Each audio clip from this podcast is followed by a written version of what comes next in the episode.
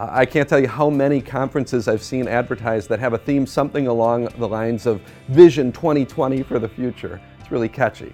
Well, we're, we're in the year 2020, so how is the year going for you? Uh, we, always, we always talk about our hopes and our dreams and our, our, uh, our resolutions at the beginning of a new year, but then we kind of leave it until the beginning of the next year. So this is kind of like a mid year checkup. How have the first few months of 2020 gone for you? I'm going to guess that there were probably some unexpected things that happened. Um, actually, as we record this, we are in the midst right now of the coronavirus pandemic that swept across the world and throughout our country, changing life as we know it. If you would have asked me to predict that in 2019, I would not have, that would not have been on my radar, right? So, what about the future? Uh, what about the next few months? What about the rest of the year? Can you see what's coming? Well, neither can I. Well, what do we do with that uncertainty?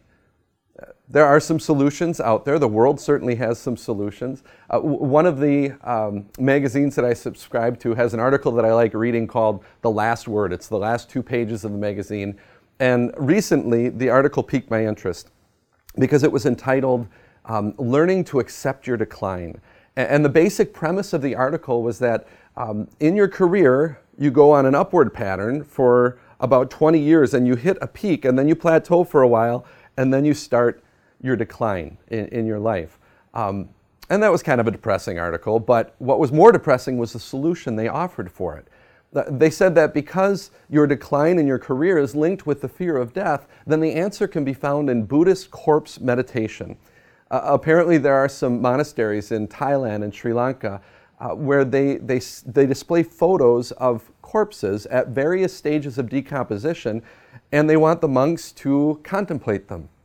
And the idea is the more you meditate on death, the less power it has over you because it doesn't become strange anymore. So, in other words, lean into death and your demise, and things will get better. What? that doesn't solve the problem. Then again, some of the religious answers aren't any better. Um, recently, I heard a preacher preach um, that I didn't agree with, obviously, but he, he preached that we need to prophesy our future, that your words become your reality. Uh, so the idea is if, if negative things are happening in your life, it's because you're thinking negative thoughts. So just think positive thoughts and prophesy good things for your future, and they'll, they'll become a reality. So you need to be saying things like, I'm getting younger, I'm going to keep a full head of hair, I'm going to keep my health. Again, what? That is not what the Bible says. And that's not how life works, not for that preacher either. So, what do we do with the uncertainty of the future? Instead of focusing on things and speculating about things that we can't see, we need to look at the things that we can see. And the things we can see is what God says in His Word. God says this in Jeremiah chapter 29, verse 11. He says, For I know the plans I have for you, declares the Lord plans to prosper you and not to harm you, plans to give you hope and a future.